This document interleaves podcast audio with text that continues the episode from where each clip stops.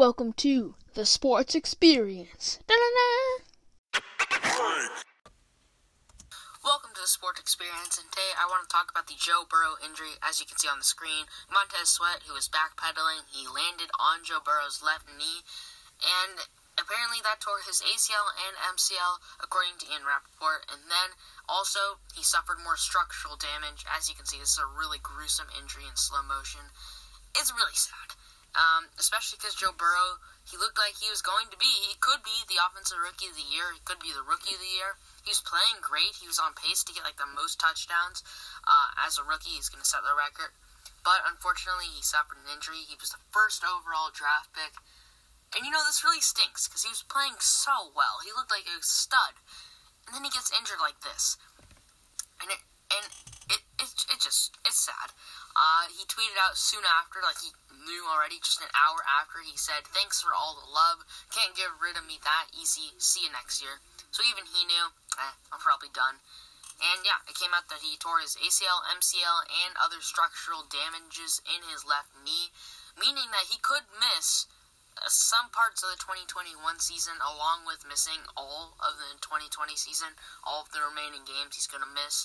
He's to have to go through a lot of rehab, which is to stink for him. He's to probably have to teach his left knee how to walk again. But he was looking like the most promising rookie quarterback so far with him and Justin Burrow, really looking like the front runners for the rookie of the year. But now that dream is gone. The knee injury will bring an end to his promising rookie career. Uh, yeah, it's just, it's really rough. The bummer is the Bengals this is partly on them. They should have gotten in a better offensive line. From week one, we were screaming at the top of our lungs, man, Joe Burrow is great, but he sure is under a lot of pressure. He's getting his head taken off almost every play.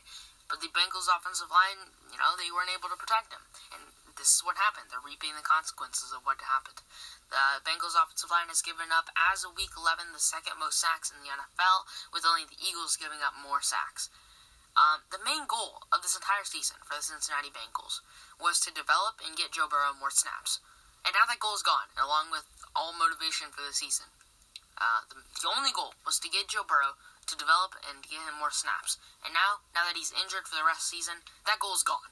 So, the Bengals really don't have anything to play for this season. They've got nothing. Zac Taylor probably won't be fired. I don't think it's justified yet because he's kind of dealt a bad hand.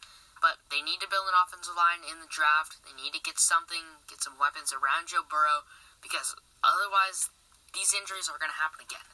And, you know, this really stinks. The Bengals could have done something. They could have gotten a better offensive line. But at the end of the day, we saw Joe Burrow get injured. His promising rookie career comes to an end. Not career. His promising rookie season comes to an end. Hopefully, he'll recover and come back next season just as healthy. Thank you so much for watching. And always remember, go Chiefs. Uh, for the record, when I said uh, Justin Burrow, I meant Justin Herbert. Him and Justin Herbert are the front runners for the Rookie of the Year. Now it's probably just Justin Herbert. So I just wanted to clarify that. But go Chiefs. Thank you so much for participating on the Disney ride that I like to call a podcast, The Sports Experience.